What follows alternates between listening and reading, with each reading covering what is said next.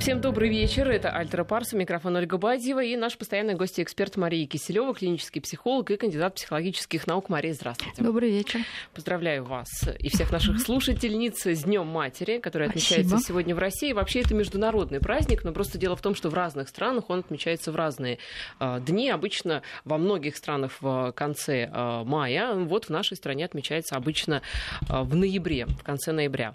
И в связи с этим хотелось бы, мы давно хотели об этом поговорить, поговорить. Мы поговорили, говорили много о мужчинах, о роли папы, о роли мужчины в семье, о том, какой должен быть мужчина, какой должен быть отец.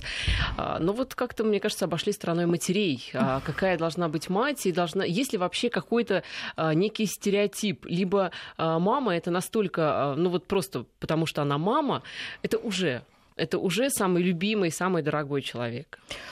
Действительно, мама независимо, на самом деле, от своих характеристик, для маленького ребенка самый любимый, самый дорогой человек. И именно из-за этого мы знаем, часто дети в сложных семьях не ну, в кавычках не доносят на своих родителей, на своих мам, потому что какая она не есть, но она единственная родная, а, единственная близкая, просто единственная.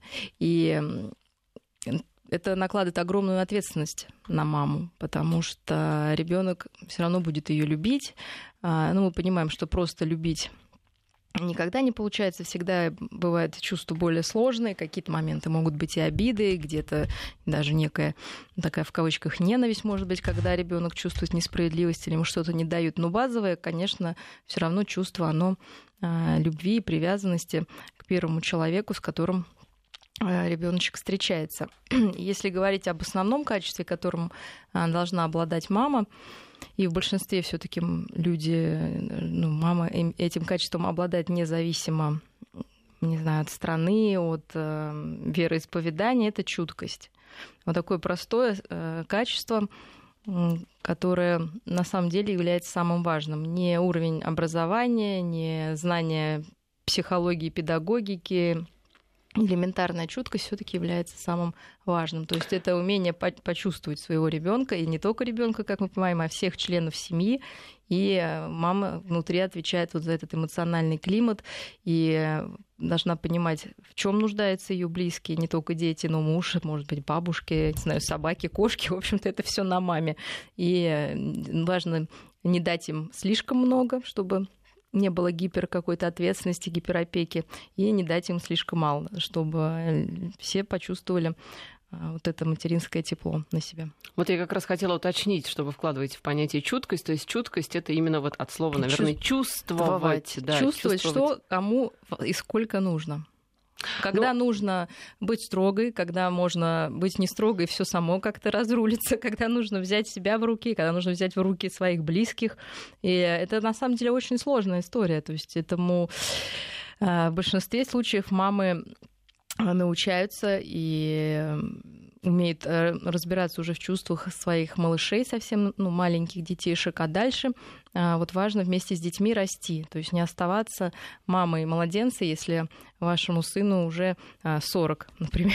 Все равно вы остаетесь мамой, но очень часто а, хочется думать, что он еще маленький. Ну, я утрирую, но для каждого возраста, конечно, своя роль, которую мама должна играть, и нужно ее чувствовать, нужно ощущать ее в себе.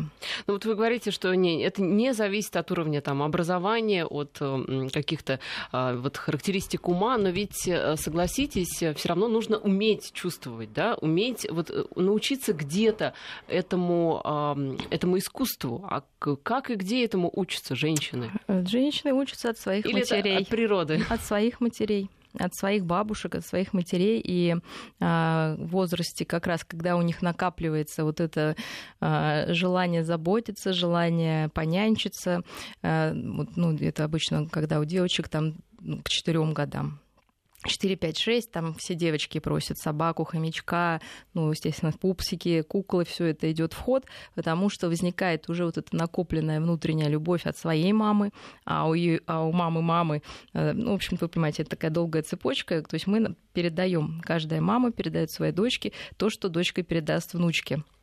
И это, конечно, уникальный такой человеческий опыт.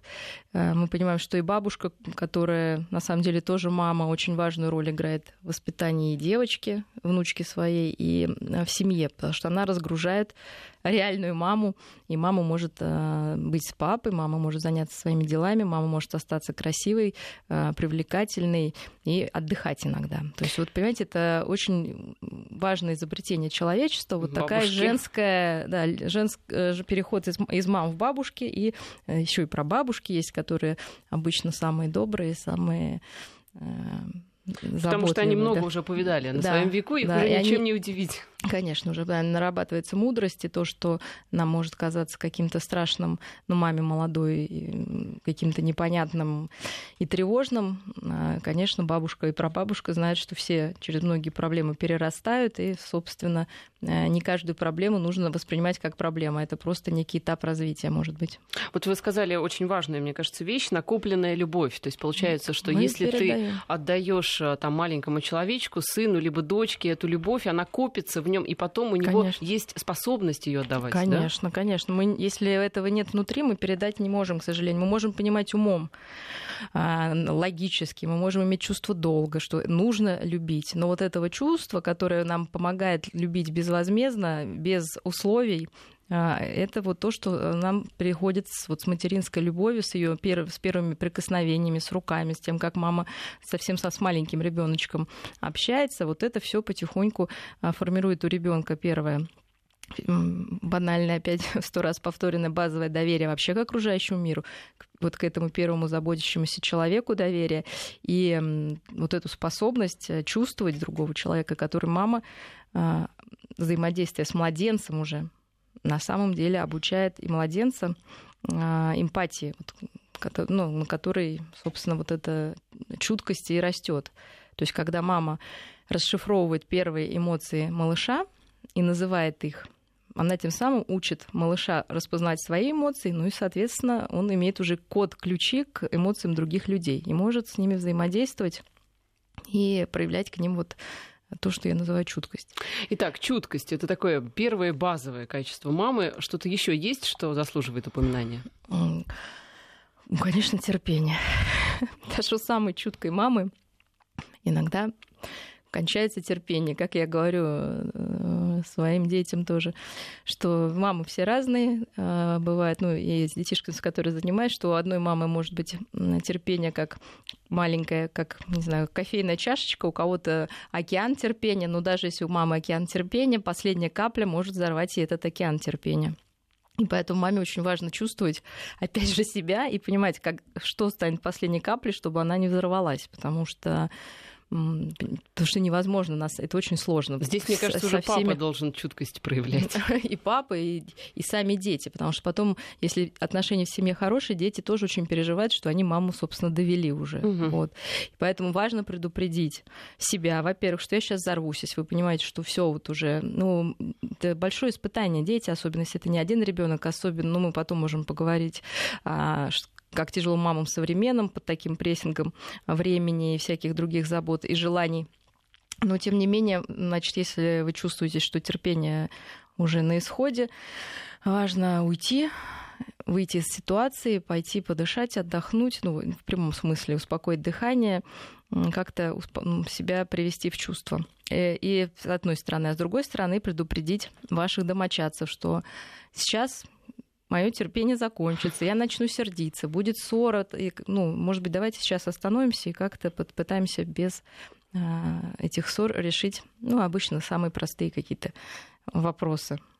Вы говорите о том, э, что э, должна быть э, чуткость и терпение, но ведь эти качества, они, наверное, тоже приобретаются с годами у женщины.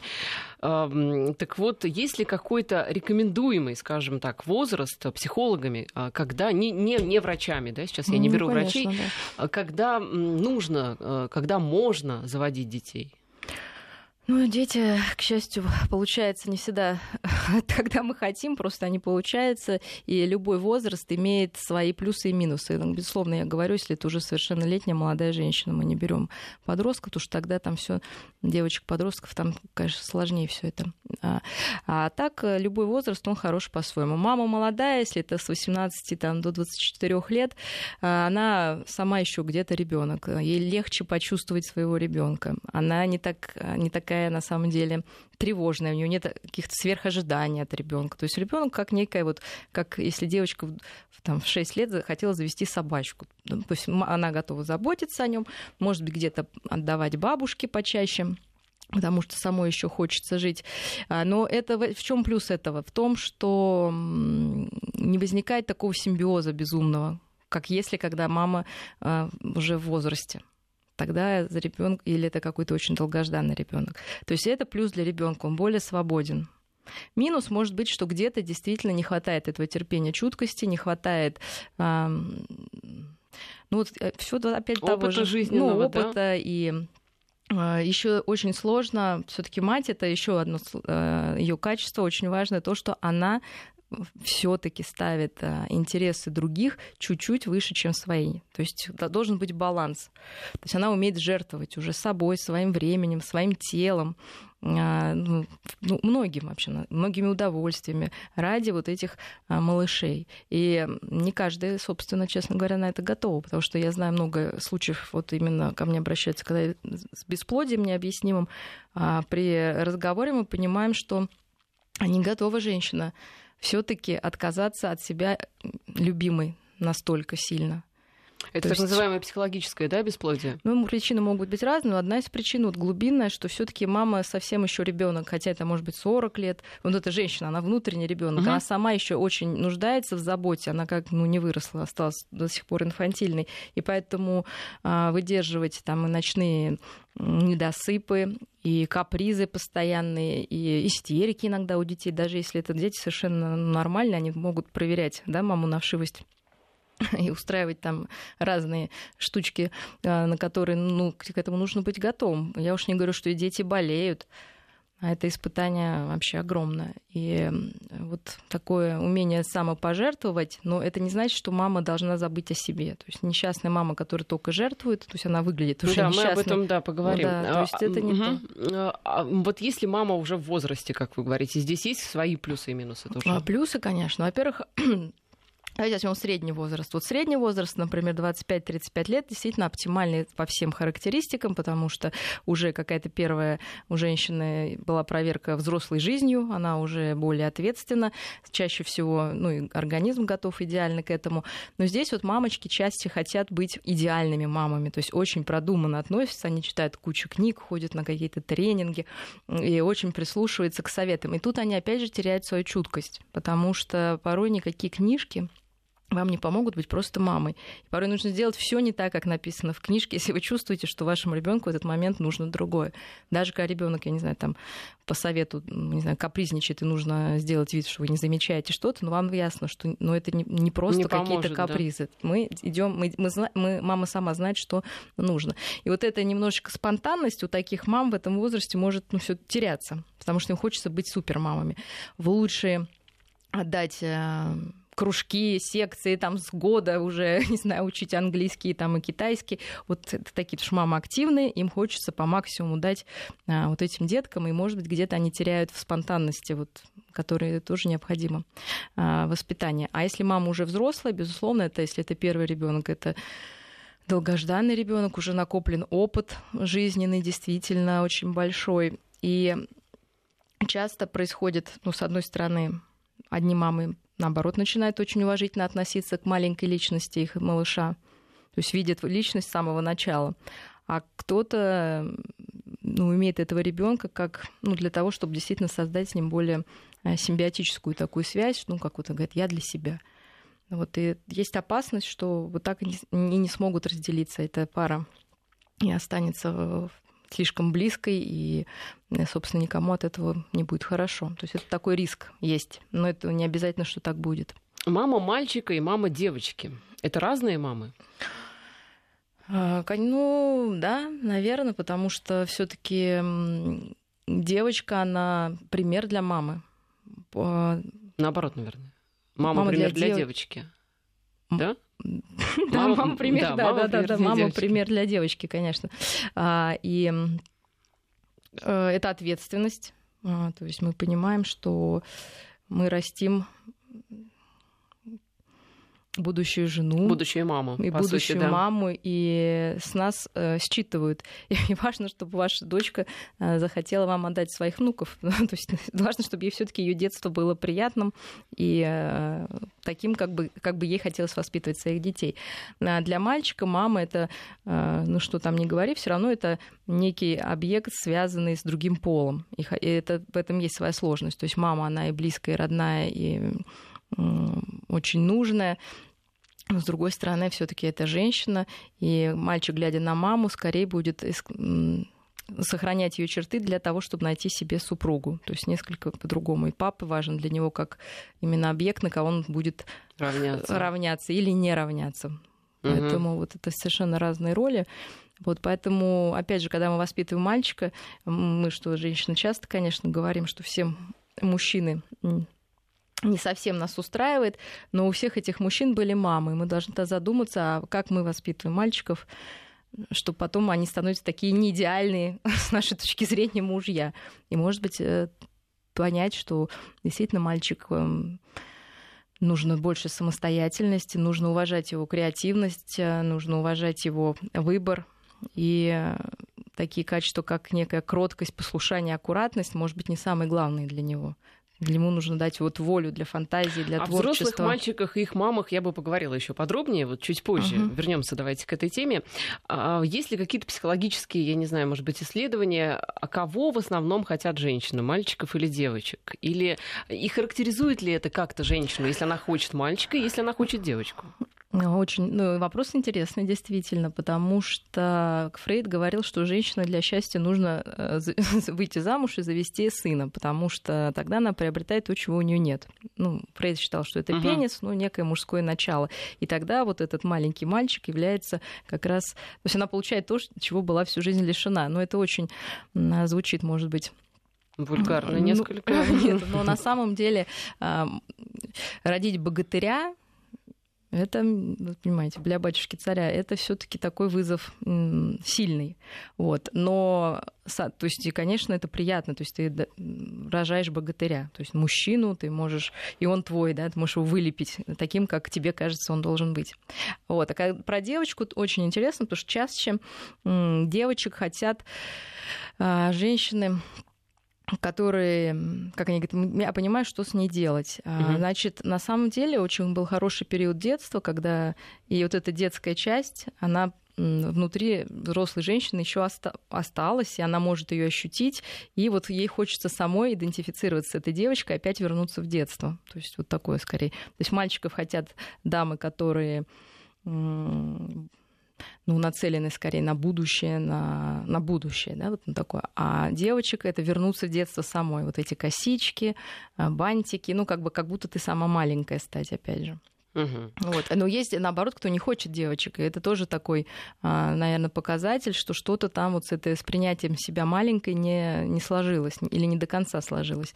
Но порой, когда рождается девочка, собственно, все это нормализуется, и как раз есть шанс проработать, что ли, вот эти все свои недоделки, которые в детстве остались. А мужчины кого в основном хотят? Ну, традиционное такое представление, знаете, что мужчина хочет сына, наследника. Но вот по моему опыту, там многие мои знакомые хотят девочку, понянчиться. Ну, то же самое. То есть мальчик это всегда некая опора, что-то сильное, какие-то ожидания, естественно, отец на него накладывает, что он станет продолжителем рода. Но это некая конкуренция все равно бессознательная, то есть все это будет.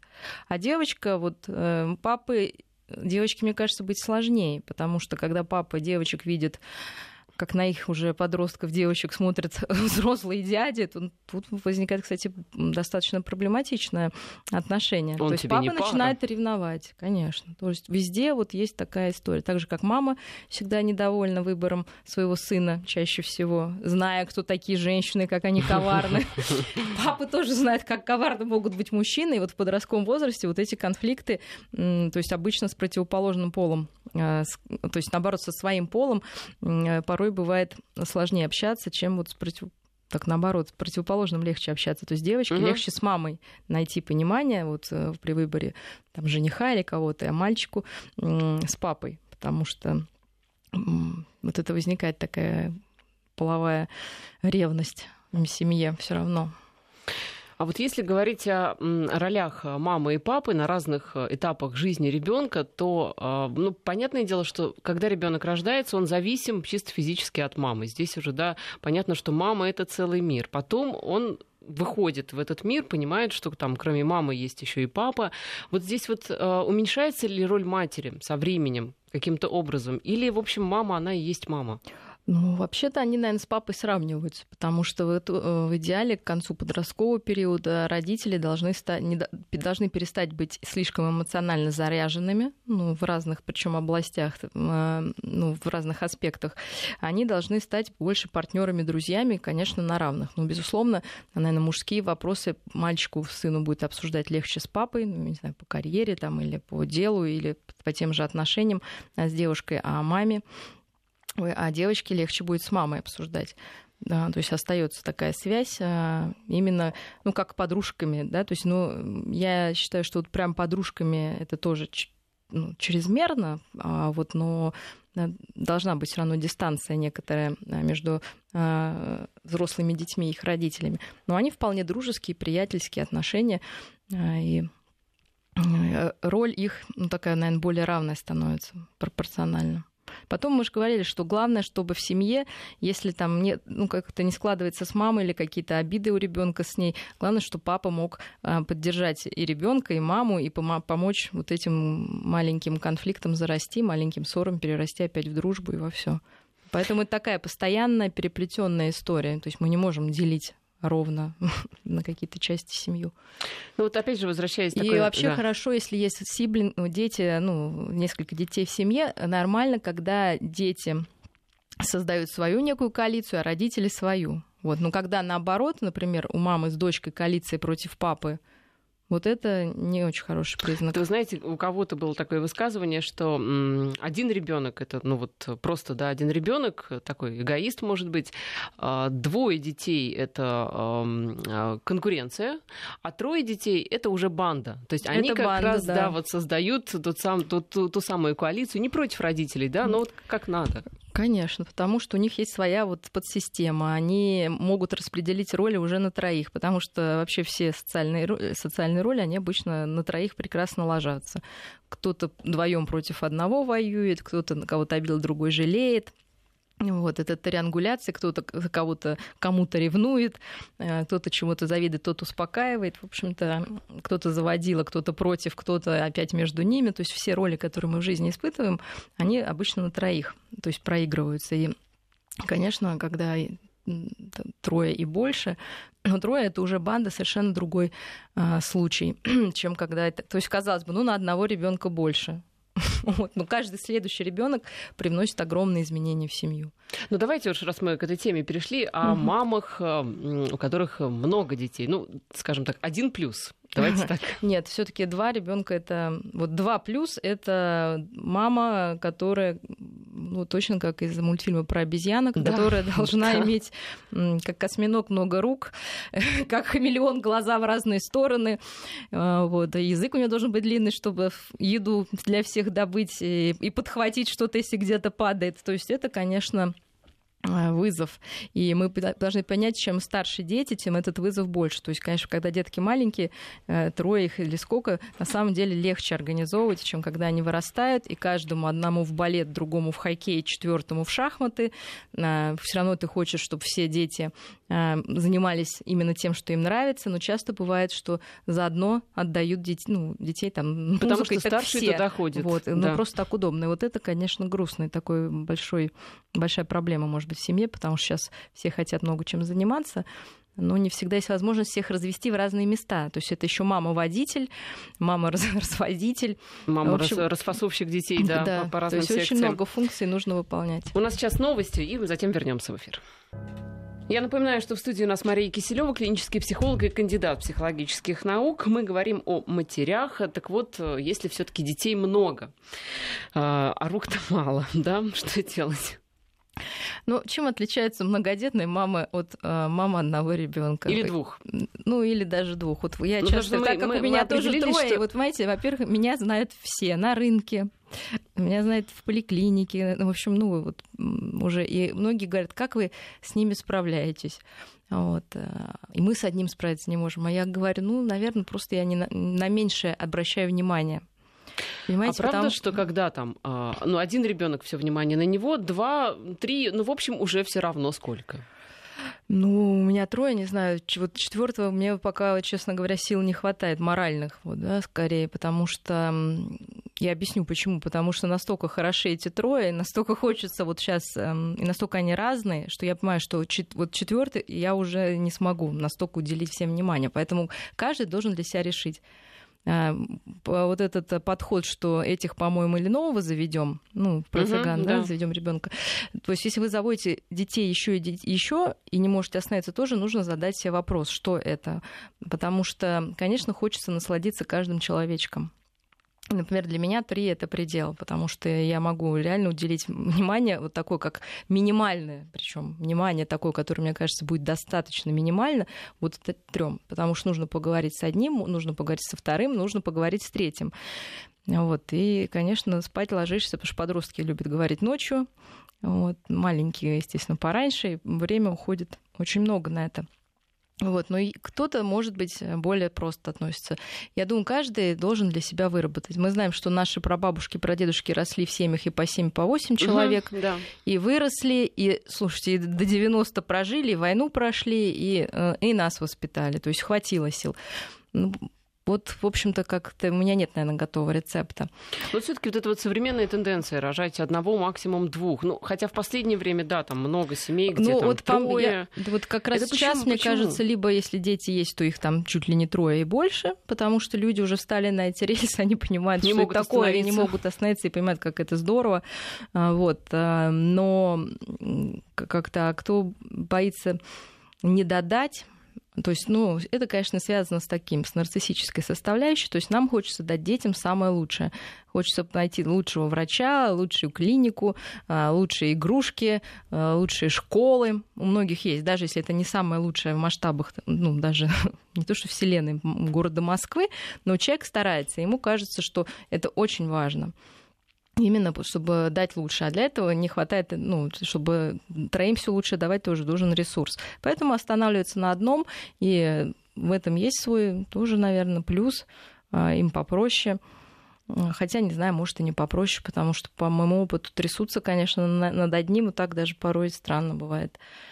То есть у меня там подросток уже летает и передвигается, естественно, давно самостоятельно, а если это один ребенок, часто вот он ну, не знаю, там, до института за ручку с кем-то. То есть, ну, потому что такая гиперопека и не со своей есть. девушкой. Да, да, и не со своей. А когда приходит девушка, вы понимаете, как это все бывает тоже трагично, и вот конфликт. Но часто, когда ребенок один, действительно, у него и успеваемость в школе лучше, потому что мама только с ним может сидеть, делать уроки, а, проверять их. А, вот. И, конечно, время намного меньше тратится. Если два ребенка, тоже хорошая ситуация потому что они могут вместе где-то и пошалить, и э, где-то тоже поучиться вот этой конкуренции за, ну, как с ней справляться, собственно, вот со всеми этими э, делами. И нужно относиться к ней спокойно. Если вы действительно уделяете детям одинаковое количество и даете им одинаковое количество любви, то и принимаете то, что они могут ревновать друг другу, завидовать друг другу, вы можете это обсуждать, то не чувствуете, ну, это нормально, в принципе, что дети, конечно, конкурируют, и неважно, сколько их даже если ребенок один, он будет с папой конкурировать или с мамой, или с бабушкой за некое внимание. То есть мама всегда это человек, который за которую все борются. Но это в лучшем случае, вот, потому что она очень важна, и а, всех обнять, поцеловать и погладить, опять же, как это из, из, наш ночной ритуал, да, тоже нужно на это много времени и душевных сил, потому что мама-то тоже устает, да, даже если у нее океан терпения, даже если она правильно распределила все свое время, и вообще она самая лучшая, прекрасная, но мама устает. И это большая проблема, я думаю, современных мам, что они немножко опустошены вот всем происходящим, потому вот что хочется раз, да, быть везде. Хотелось поговорить о современных, как вы говорите, женщинах. Устает ведь почему? Потому что кроме там дома, семьи, есть еще какие-то, ну, скажем так, социальные функции, работа, и либо там еще что-то, какие-то другие обязательства. Да просто желание есть, хочется еще что-то делать, кроме как вот то, что вы перечислили. Да. Так вот, вот и в а зал сходить, и с подружками поболтать, потому что все-таки сейчас э, э, мир вот все говорят, и раньше так было, конечно, раньше было, но раньше было меньше соблазнов, и ты меньше себя, тебе было меньше в чем себя ограничить, понимаете? Вот. А сейчас мама понимает, что она э, делает это в ущерб этому больше. Раньше что, пришел домой, ужин, телевизор. Ну, в ущерб телевизору можно с ребенком поиграть. А если в ущерб какой-то встречи или какой-то поездки, уже как-то жаленько себя, не хочется это терять. И поэтому часто ребенок может остаться ну, не хватить ему материнского внимания. Вот и мама поэтому, конечно, должна понимать. А потом что начинается у мамы? У любой нормальной мамы. Чувство вины безусловно, чувство вины, она что-то вот, как прям буквально случай у меня, вот как вы считаете, я, вот у меня чувство вины, что вот что-то я там не сделала, вот я бы хотела пойти купить ему игрушки, вот, ну как вы считаете, вот нужно купить ему игрушки? Я говорю, для кого их, для себя или для ребенка покупаете? Ну для себя, да, чтобы это чувство вины снять. Я говорю, ну если хотите, купите для себя эти игрушки. Но ребенку реально они не нужны, ему нужно 15 минут в день вот активного внимания того, чего он, этот ребенок хочет то ли сказку послушать, рассказать, то ли послушать, наоборот, его сказку. Очень полезно, например, ну, можно такой ритуал вести, так как все приходят вечером поздно, время мало, все хотят маму. Вот, например, у нас ритуал такой, что перед сном каждый ребенок рассказывает. Буквально он знает лимит времени 10-15 минут, больше просто не, нет у меня такого. Да? Угу. Рассказывает, что с ним произошло. И это, и, во-первых, это причем с трех лет, вот с детского садика пошли, они рассказывают, я пришел в садик, просто мы научились, что сегодня было, я проснулся, покушал, пришел в садик, поиграл, поспал, вернулся, поиграл там с Костей, там с э, Петей, Петя меня ударил, я расстроился, все, 15 минут ребенок все рассказал, вы ему что-то там в ответ какую-то там сказку, песенку, что-то, ну что ему нравится. И уже этого будет достаточно, чем 24 часа в сутки вроде как с ребенком, но вы даже не знаете, что у него внутри. Поэтому очень важно выработать вот именно тот эм, э, ту, ну, в общем, чутко, чутко, опять же, почувствовать, что вашему конкретному ребенку нужно, с кем-то просто нужно в паровозике, в куколке там во что-то поиграть. Кто-то вот прям готов сказки слушать на ночь, и без этого не снет. Кто-то ванну должен принять, и вы должны посидеть и поиграть, пока он в воде, кому-то массажик сделать. Но если вы каждому уделите ну, ребенку э, каждый день, вот хотя бы, говорю, 15 минут, вот прям вот вдвоем, не все вместе, а вдвоем, это компенсирует ему вот э, нехватку, возможно, в течение дня. Потом можно позвонить. Сейчас у нас, к счастью, написать там какую-то смс отправить картинку все это поддерживает. Главное, чтобы у ребенка было ощущение, что есть родители, они его любят, ждут, э, что они доступны. Вот просто да, есть родители, это очень важное уточнение, потому что вроде бы мы сейчас все говорим о том, что мама должна давать, да. Здесь есть какой-то, я не знаю, там э, баланс, э, ну, насколько больше должна давать мама, нежели папа, либо все-таки это взаимозаменяемые у них функции. А, ну, в идеале, конечно, они становятся сначала ну, ухаживающее лицо, это может быть вообще сначала бабушка, которая будет э, первичным э, таким объектом, к которому формируется привязанность. Ну, где-то уже с 8 месяцев ребенок э, в свою жизнь пускает всю семью. И, э, конечно, он хочет э, общаться и может общаться со всеми, но мама все-таки остается мамой. Конечно, желательно, чтобы папа нашел хотя бы 7 минут, пусть мама 15, папа 7, а, вот на то, чтобы поговорить. Но с папой это больше игры какие-то скорее. То есть вот задушевные разговоры обычно все-таки ну, как по моему опыту с мамой. Ну, хотя это тоже не правило и не факт. Может, папа менее тревожный, поэтому папе легче рассказать какие-то вещи. Но главное, чтобы ребенок мог, мог донести, что у него на душе и в голове. И этому нужно учить с, э, э, с самого начала. Нарисовать, вести дневник. Тогда он будет с вами делиться всегда, потому что у него есть опыт, и он знает, как это делать. А если мы это никогда не делали, конечно, никто ничего рассказывать не будет, и подростковый возраст, мы сами знаем, начинается вот с этой молчанки, с отторжения, потому что нет опыта общения никакого, нет опыта рассказывания о проблемах. А это самое сложное. Когда... Правда ли, угу. что мы выбираем себе партнеров э, в жизни именно по образу и подобию родителей? То есть мальчики похожих э, на мам, девочки, соответственно, похожих на пап. Ну, это слишком просто все было бы. Конечно, в этом есть доля правды, и какие-то черты, безусловно, будут напоминать вам родителей. Но все равно это сборный образ. В нем будет часть родительского образа, часть противоположного родительского, а часть от соседки Марии Ивановны, которая вкусно пахла духами. То есть вот это такая немножечко сборная история. Вот что нам нравилось, мы то и будем а, искать в партнере. Но если мы привыкли, например, к э, такой, например, доминантной маме, мужчина скорее будет, конечно, искать такую более доминантную женщину. Либо наоборот будет компенсировать, то есть, понимаете, либо по аналогии, либо от обратного. Угу. То есть все равно набор, вот этот набор, он ограничен вот этих черт. То есть его можно как-то разложить, но это не факт, что это прям будет стопроцентный родитель. То есть мы берем из детства либо те черты, которые нам нравятся от родителей, да, либо наоборот идем против. Против. Но пытаемся... часто среднего нету. Вот угу. среднего такого обдуманного, это нужно тогда анализом заниматься уже. То есть мы какой-то вот такой стереотипный образ. То есть если мама там была строгая и всегда работала, девочка может, например, ну я имею в виду, если она с ней идентифицируется, наоборот, сидеть дома и заниматься только детьми, потому что она знает, как это больно быть брошенной, когда мама поздно приходит, она устала, у нее нет времени. Вот. И то же самое мальчик, если он видел, что мама там работала, вкалывала, дети там страдали, он может, конечно, выбрать противоположную совершенно супругу, которая будет домашней и э, заниматься только домом. У нас сейчас короткая информация о погоде, и затем мы вернемся в эфир. Возвращаемся в эфир. Анна спрашивает в нашем WhatsApp. Сыну скоро 10. До сих пор читаем ему на ночь сказки. Не поздно ли? Он просит ритуал. Ну, постепенно мы меняем ритуалы. Если уже он сам умеет читать, может быть, может быть, он бы вам бы мог почитать. Наверное, это был бы такой более новый. Э, смотрите, иногда мы застреваем в ритуалах. А, и самое важное, э, заслуга матери, это когда в каждый возраст ребенок может быть тем ребенком, которым он должен быть в этом возрасте.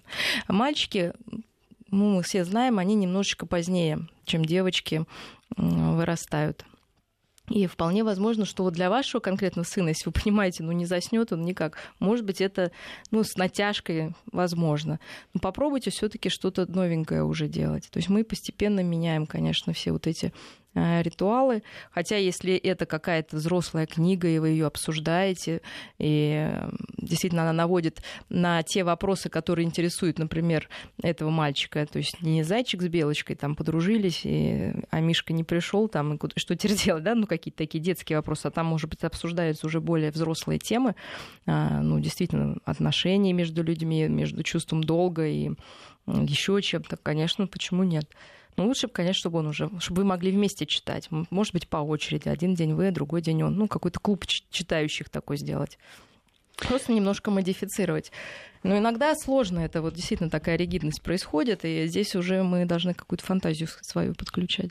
Ну, плавно чем-то заменять. Плавно, это. конечно. Может ли мама любить своих детей по-разному и почему, спрашивает нас. Ну, конечно, может. Но, конечно, мы все говорим нашим детям, что мы любим всех одинаково. Я всегда говорю, что у мамы большое сердце, и вот всем ровно любви, а я отделяю на весах мере, в общем, у всех все одинаково. Но сам, а, само отношение, конечно, мы любим их как бы по количеству, наверное, одинаково. Но качество оно разное. Кто-то нас умиляет, кем-то мы гордимся. И поэтому дети вырастают разные. В кого-то мы вкладываем одни ожидания, в кого-то другие. И это, кстати, очень опасная история, потому что наши проекции, ну, вы сами знаете, знаете, uh-huh. в одной семье может быть очень удачный один ребенок и совсем неудачный другой. Но так сложилось, что что-то, что мы в себе отрицаем, мы в одного вложили, и он что-то ну, не, таким и стал, в общем-то, да, не, не очень удачным. А другой Э, как раз взял все самое лучшее. Поэтому нужно это тоже в себе, э, наверное, отслеживать, что мы думаем, ой, там бедняжка, как ну, то есть кого-то мы больше жалеем, нам кажется, что он сам не справится. А почему мы так решили? Почему мы ему прививаем вот эту беспомощность? а этот считаем, что совсем справится, вот, хотя он может быть младше и вообще может быть там, э, ну, наоборот, противоположного пола, может быть, девочка, типа, сильная, она совсем справится, а этот у нас вот такой слабенький. То есть часто мы приписываем детям, и нужно понять, зачем мы это делаем чтобы потом нам было ну, не больно смотреть, когда они вырастут. Вы так говорите, удачный и неудачный ребенок, как будто ребенок это такой некий проект совместный родителей. А, ведь есть ну, же врожденные есть... какие-то характеристики, да, характер, есть темперамент врожденный. Ну, Насколько ну, хорошо, вот мы дальше, от мы дальше либо это, это э, врожденных характеристик не так много, э, и к счастью характер и все черты вот эти душевные люди не наследуют прямолинейно. Поэтому вот, э, вот эта геноинженерия, к счастью, я думаю, здесь не пройдет, что мы не сможем отбирать все-таки детей а, каких-то идеальных, а не идеальных отбраковывать по характеру. Вот. Но что происходит дальше? А дальше вот папа ждал сильного такого мальчика, а вот мол, мальчик меланхолично родился. Это врожденная характеристика. То есть он сензитивный, он чувствительный. И вот тут начинаются приписки. Вместо того, чтобы быть с ним терпеливым, а, вместо того, чтобы заниматься неким совсем чуть-чуть закаливанием, в прямом смысле этого слова, uh-huh. чуть-чуть повышать вот эту толерантность ко всяким сложностям. Родители берут и говорят, ты будешь петь на сцене или пойдешь в бокс.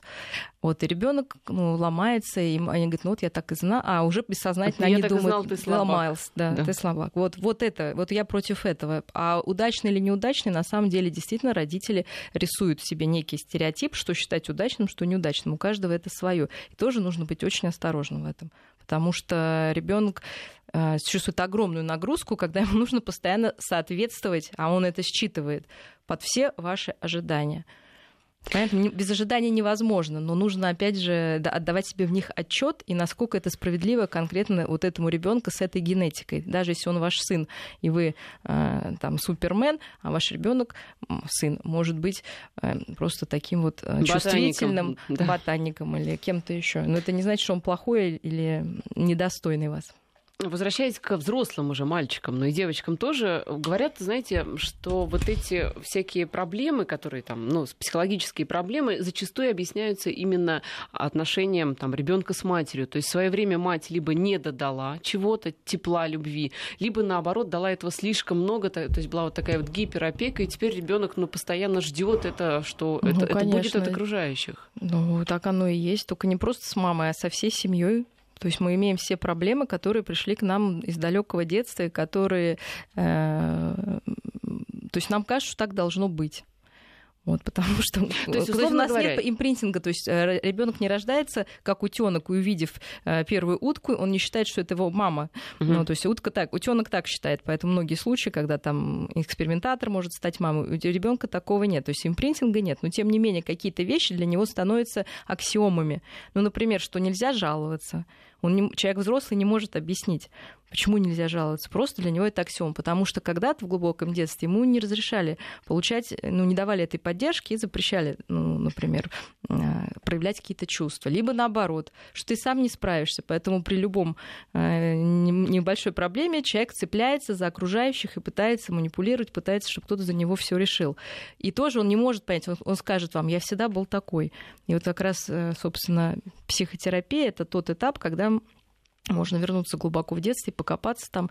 И если от чего-то можно, то, что не нравится, отказаться, мы можем отказаться и новую какую-то себе стратегию выработать жизненную. Но то, что это все приходит, ребенок рождается как пустой компьютер, к счастью, у него нет вот таких закрепленных жестких загруженных программ. загруженных программ. И вот он постепенно набирает себе и становится вот по-своему уникальным. Если человек требует э, ну, много достаточно внимания от окружающих его людей, людей особенно близких, э, это а, тоже объясняется проблемами из детства? Ну, конечно, если он не, насы... не, насы... не может насытиться этим, а, то либо действительно был большой дефицит, и человек пытается компенсировать а, вот этот дефицит, либо наоборот э, до какого до слишком позднего возраста называется гиперстимуляция, то есть его наоборот перенадавали, и он уже не знает, как без, ну, без этой постоянной поддержки жить. То есть нужно тоже разбираться, что это. Но это все не так просто. Мы не можем вот сейчас раз там на щелчок изменить, потому что мы живем все эти там 30, 40, 20 лет вот с этими установками. И сначала их нужно вычленить, э, вот реально, почему, ну, если даже мы можем говорить о себе, а не о близких, лучше на себя обратиться. почему, например, мне сложно а, вообще просить о чем то Потому что чаще люди боятся отказа. Почему? Потому что раньше, когда а, ну, может быть, хотелось получить помощь или конфету, или яблоко от мамы. Ну, люди получали отказ. Этот отказ очень болезненный. Поэтому люди вообще перестают просить. Они живут, довольствуются, что дали, то дали. Но эту цепочку нужно вот открутить, а потом подумать, а как можно, а, а что этот отказ, почему он меня разрушает.